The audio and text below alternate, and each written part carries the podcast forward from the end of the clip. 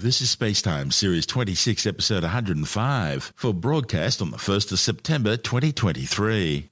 Coming up on Spacetime, discovery of a massive brown dwarf, Innospace set to launch into orbit from Australia's Northern Territory, and Australia's Defence Force moves forward with a major purchase of Tomahawk cruise missiles.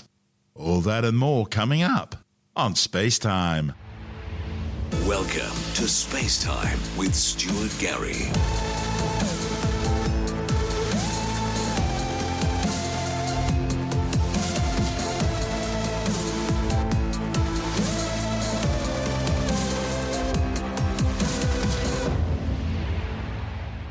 Astronomers have discovered a giant new brown dwarf, some 80 times the mass of Jupiter. The find, reported on the Pre Press Physics website arXiv.org, is located in a binary system 445 light years away. Brown dwarfs are failed stars, objects which don't have enough mass to sustain the core hydrogen fusion process that makes other stars shine. However, brown dwarfs do fuse deuterium, a heavy form of hydrogen which includes a neutron as well as the core proton in the nucleus and brown dwarfs more than 65 Jovian masses, such as this one, can also fuse lithium. At 80 Jovian masses, this newly discovered brown dwarf is right on the stellar substellar boundary, only just below the hydrogen burning limit. The object's effective surface temperature is estimated to be 1691 Kelvin. While some brown dwarves start their lives as brown dwarves, others actually start their lives as spectral type M red dwarf stars. But as they burn through their nuclear fuel supplies, they lose enough mass during their evolution to cease core fusion, turning them from red dwarfs into brown dwarfs. Brown dwarfs fit into a category between the largest planets, which have about 13 times the mass of Jupiter, and the smaller spectrotype M red dwarf stars, which are usually around 75 to 80 times the mass of Jupiter, or 0.08 solar masses. This discovery, designated as ZTF J2020 plus 5033, was made by the Zwicky Transient Facility.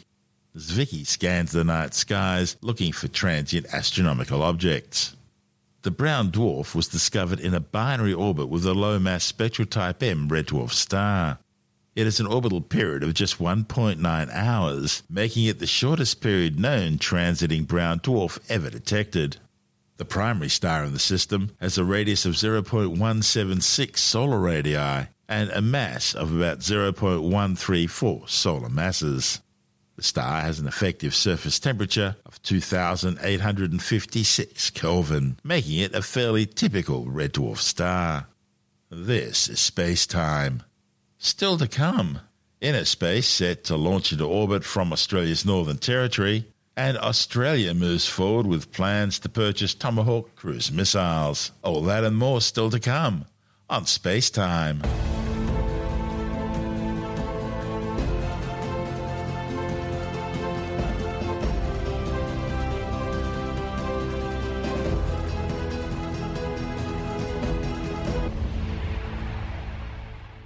South Korean rocket launch company Innospace is set to become the first long term tenant based at Equatorial Launch Australia's spaceport in the Northern Territory's Arnhem Land.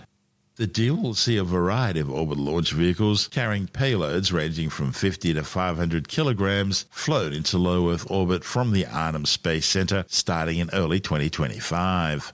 The decision to proceed follows the successful launch of three NASA sounding rockets from the Gove Peninsula complex last year.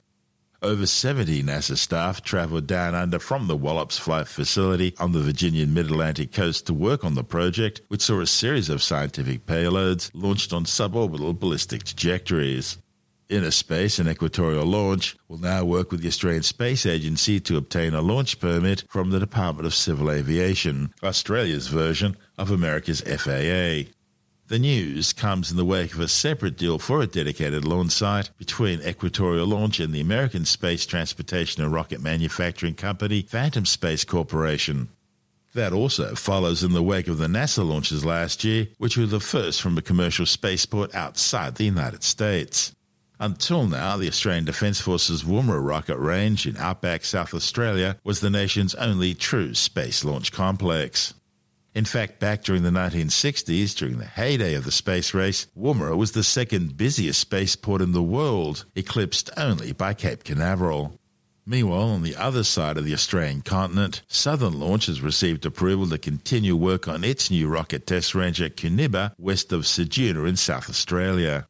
Koonibba will complement Southern Launch's planned orbital launch complex at Whalers Way, south of Port Lincoln.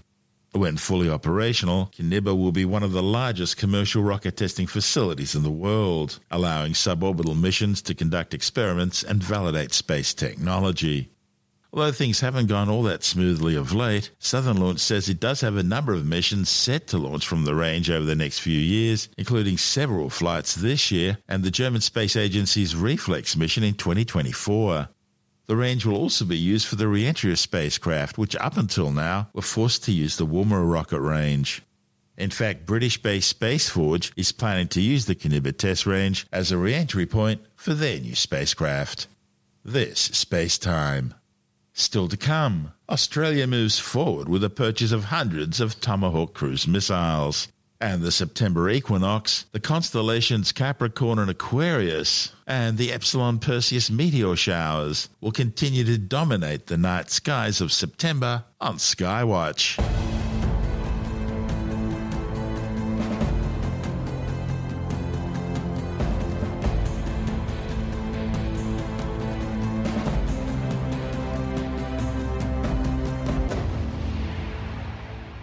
The Australian Defence Forces agreed to purchase hundreds of long range Tomahawk cruise missiles from Raytheon as part of a $1.7 billion program.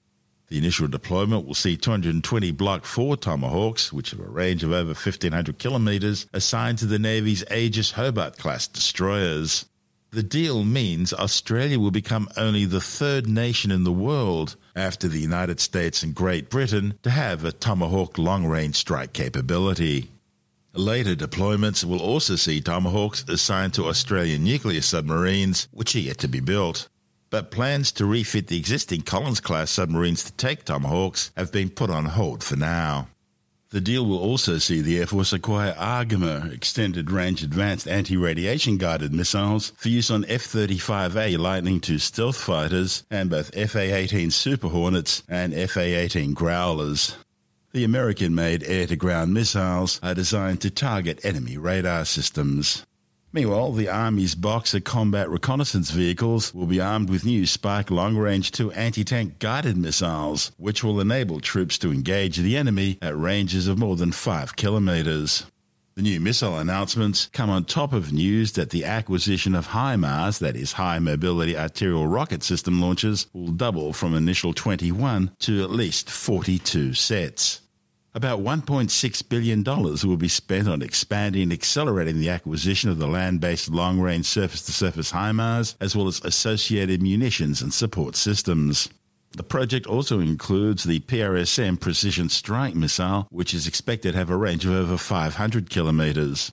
Australia's latest defence acquisitions come as China increases its military build-up in the Pacific, which has seen further aggressive actions in the South China Sea against neighbouring countries, the ongoing build-up of its navy, which is now the largest in the world, a major increase in Chinese air power, which is only kept in check by the fact that the West has a 20 to 1 kill ratio advantage over the best Generation 5 Chinese technology, and China's nuclear missile development program, which is expected to reach over 3,000 nuclear warheads by the end of the decade. This is Space Time.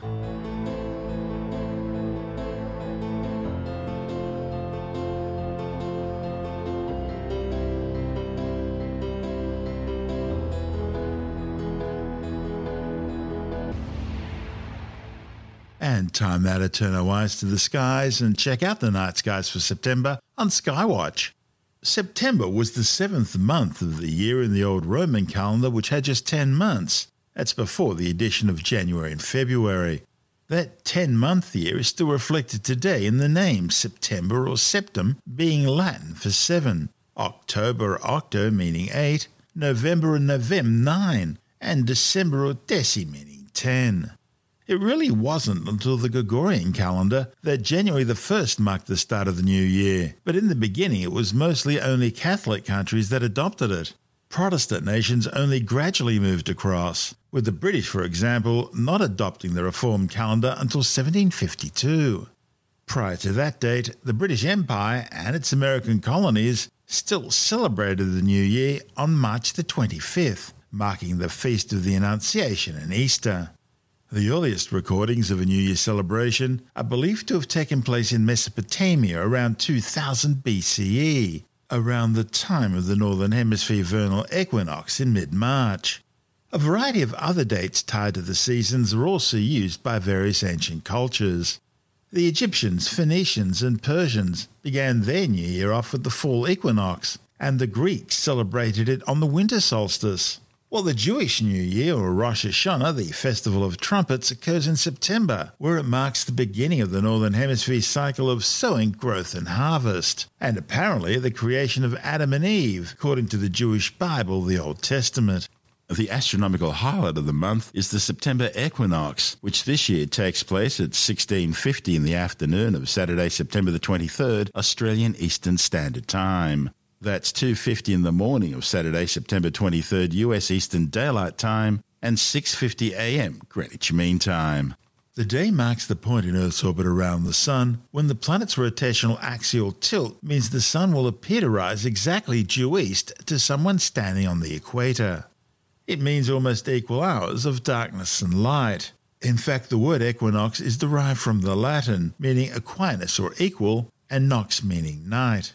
It all comes about because Earth's rotational axis is tilted at an angle of around 23.4 degrees in relation to the ecliptic, the plane created by Earth's orbit around the Sun. And Earth's axial tilt is pointed to the same direction in the sky, regardless of Earth's orbital position around the Sun. So, on other days of the year, either the northern or southern hemisphere are tilted more towards the Sun, but on the two equinoxes, around March the 21st and September 23rd, the tilt of Earth's axis is directly perpendicular to the Sun's rays. For those in the northern hemisphere, it means the start of fall or autumn, while those of us south of the equator are moving into spring.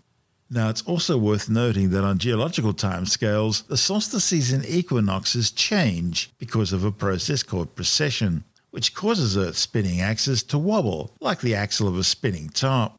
The rate of precession is only about half a degree per century, so people don't notice it on human timescales. But because the direction of Earth's axis of rotation determines at which point in Earth's orbit the seasons occur, precession will cause a particular season to occur at a slightly different time from year to year over a 21,000 year cycle.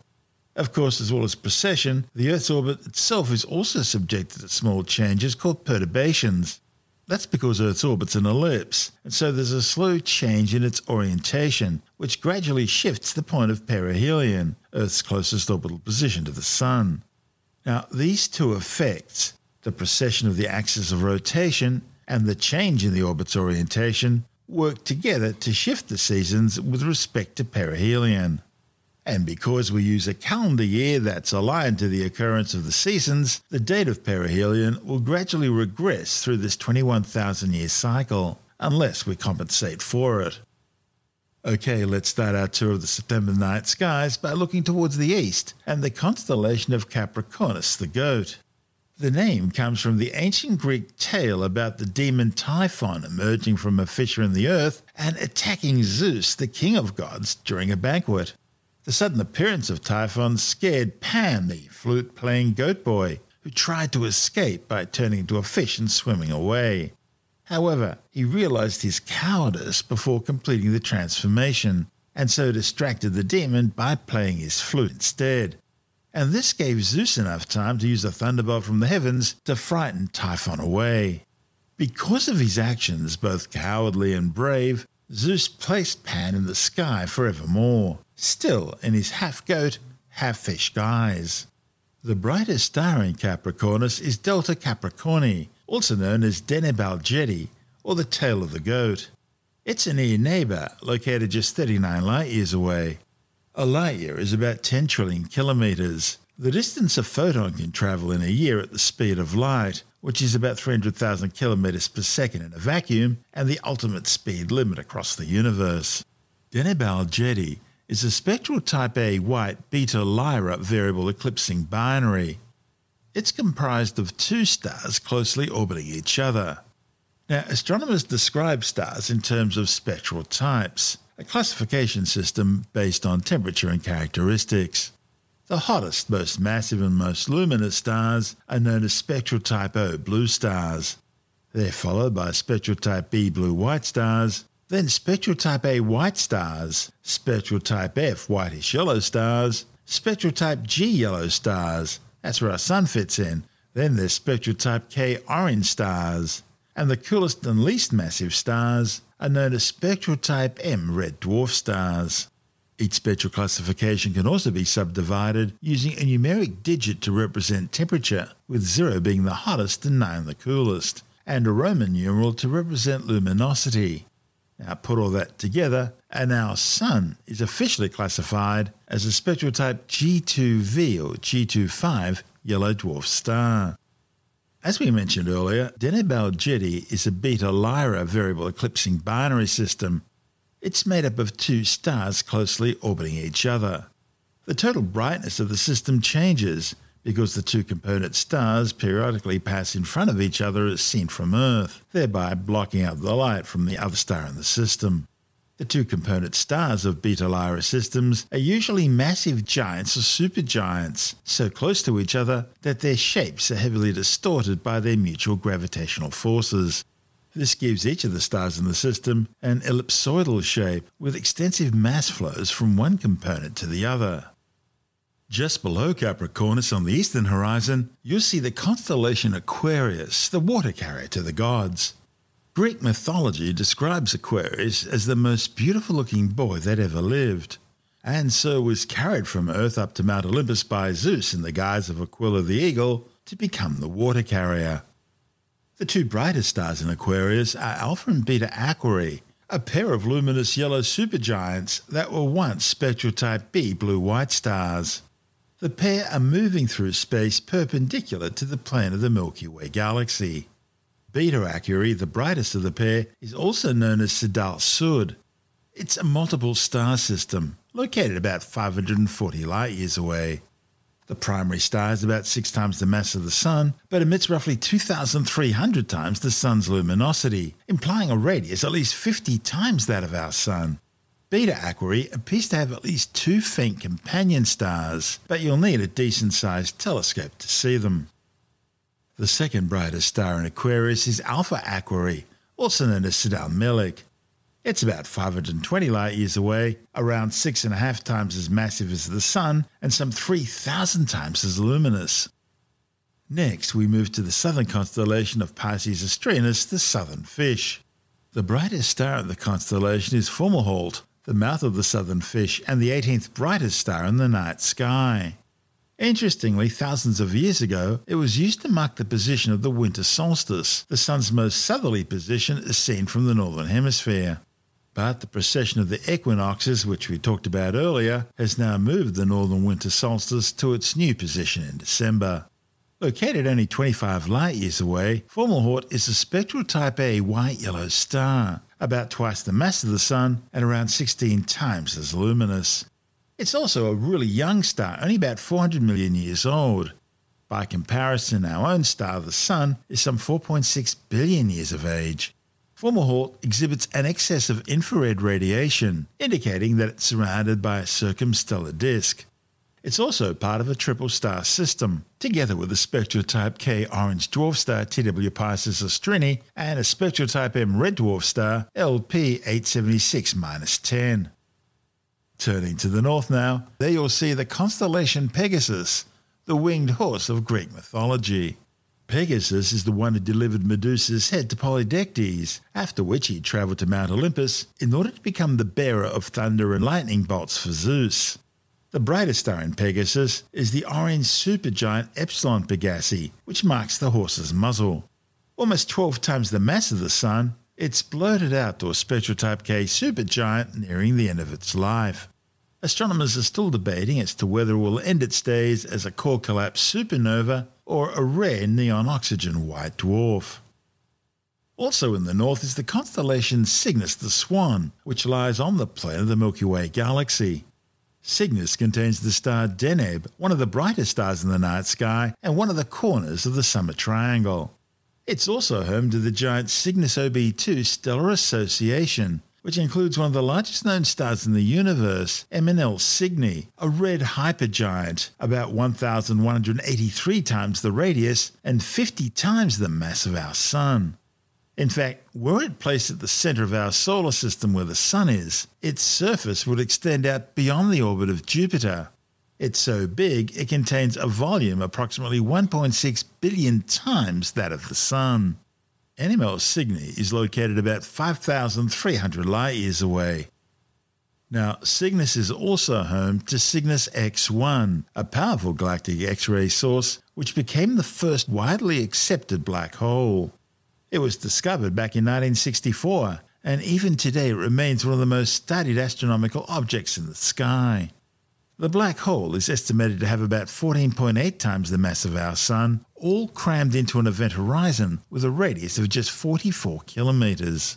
Little wonder black holes are the densest objects in the universe. Located just above the northern horizon this time of the year is the star Vega, it's the brightest star in the constellation Lyra and the fifth brightest star in the night sky. Vega has about twice the mass of our Sun, and it's a relatively young star, less than 500 million years old, and it's also fairly close, just 25 light years away. Now, once again, due to the precession of Earth's rotational axis, Vega used to be the northern pole star around 14,000 years ago, and it will do so again in another 12,000 years' time.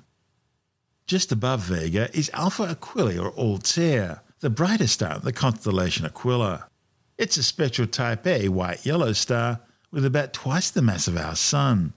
Altair is located really nearby, just 16.7 light years away, and it rotates very rapidly with an equatorial velocity of about 286 kilometers per second. And that's a significant fraction of the star's estimated breakup speed of around 400 kilometers per second.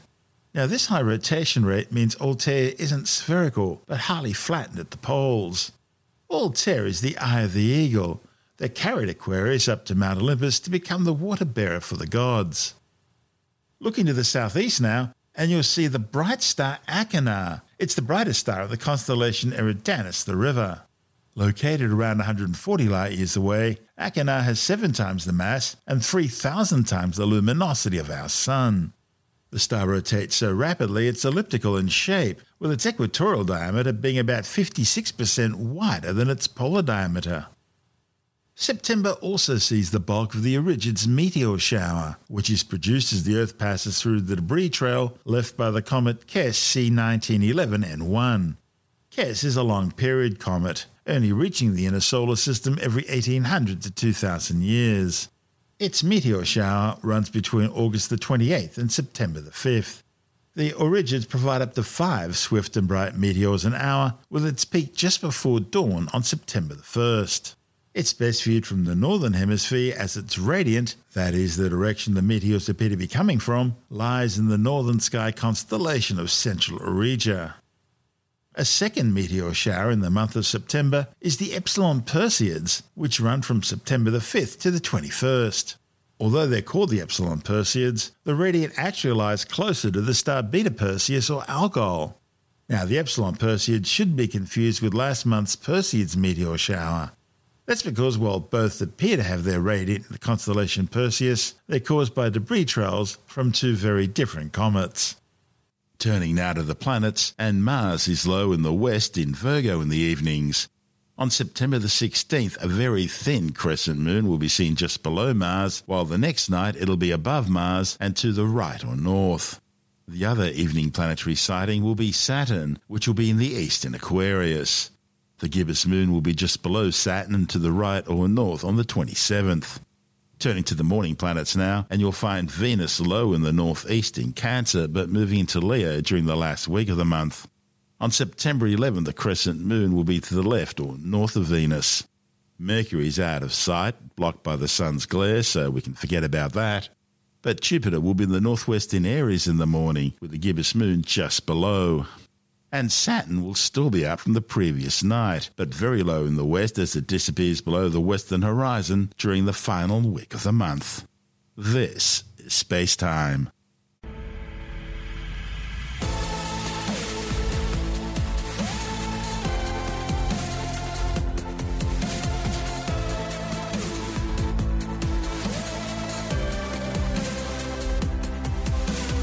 And that's the show for now.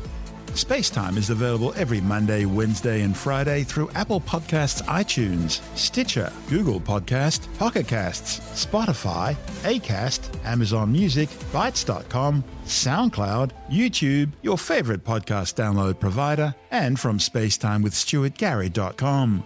Spacetime's also broadcast through the National Science Foundation on Science Zone Radio and on both iHeartRadio and TuneIn Radio and you can help to support our show by visiting the Spacetime store for a range of promotional merchandising goodies. Or by becoming a Spacetime patron, which gives you access to triple episode commercial free versions of the show, as well as lots of bonus audio content which doesn't go to air, access to our exclusive Facebook group, and other rewards. Just go to spacetimewithstuartgary.com for full details. And if you want more space time, please check out our blog where you'll find all the stuff we couldn't fit in the show, as well as heaps of images, news stories, loads of videos, and things on the web I find interesting or amusing. Just go to spacetimewithstuartgary.tumblr.com. That's all one word, and that's Tumblr without the E. You can also follow us through at Stuart Gary on Twitter, at Spacetime with Stuart Gary on Instagram, through our Spacetime YouTube channel. And on Facebook, just go to facebook.com forward slash spacetime with Stuart Gary. And Spacetime is brought to you in collaboration with Australian Sky and Telescope magazine, your window on the universe. You've been listening to Space Time with Stuart Gary. This has been another quality podcast production from Bitesz.com.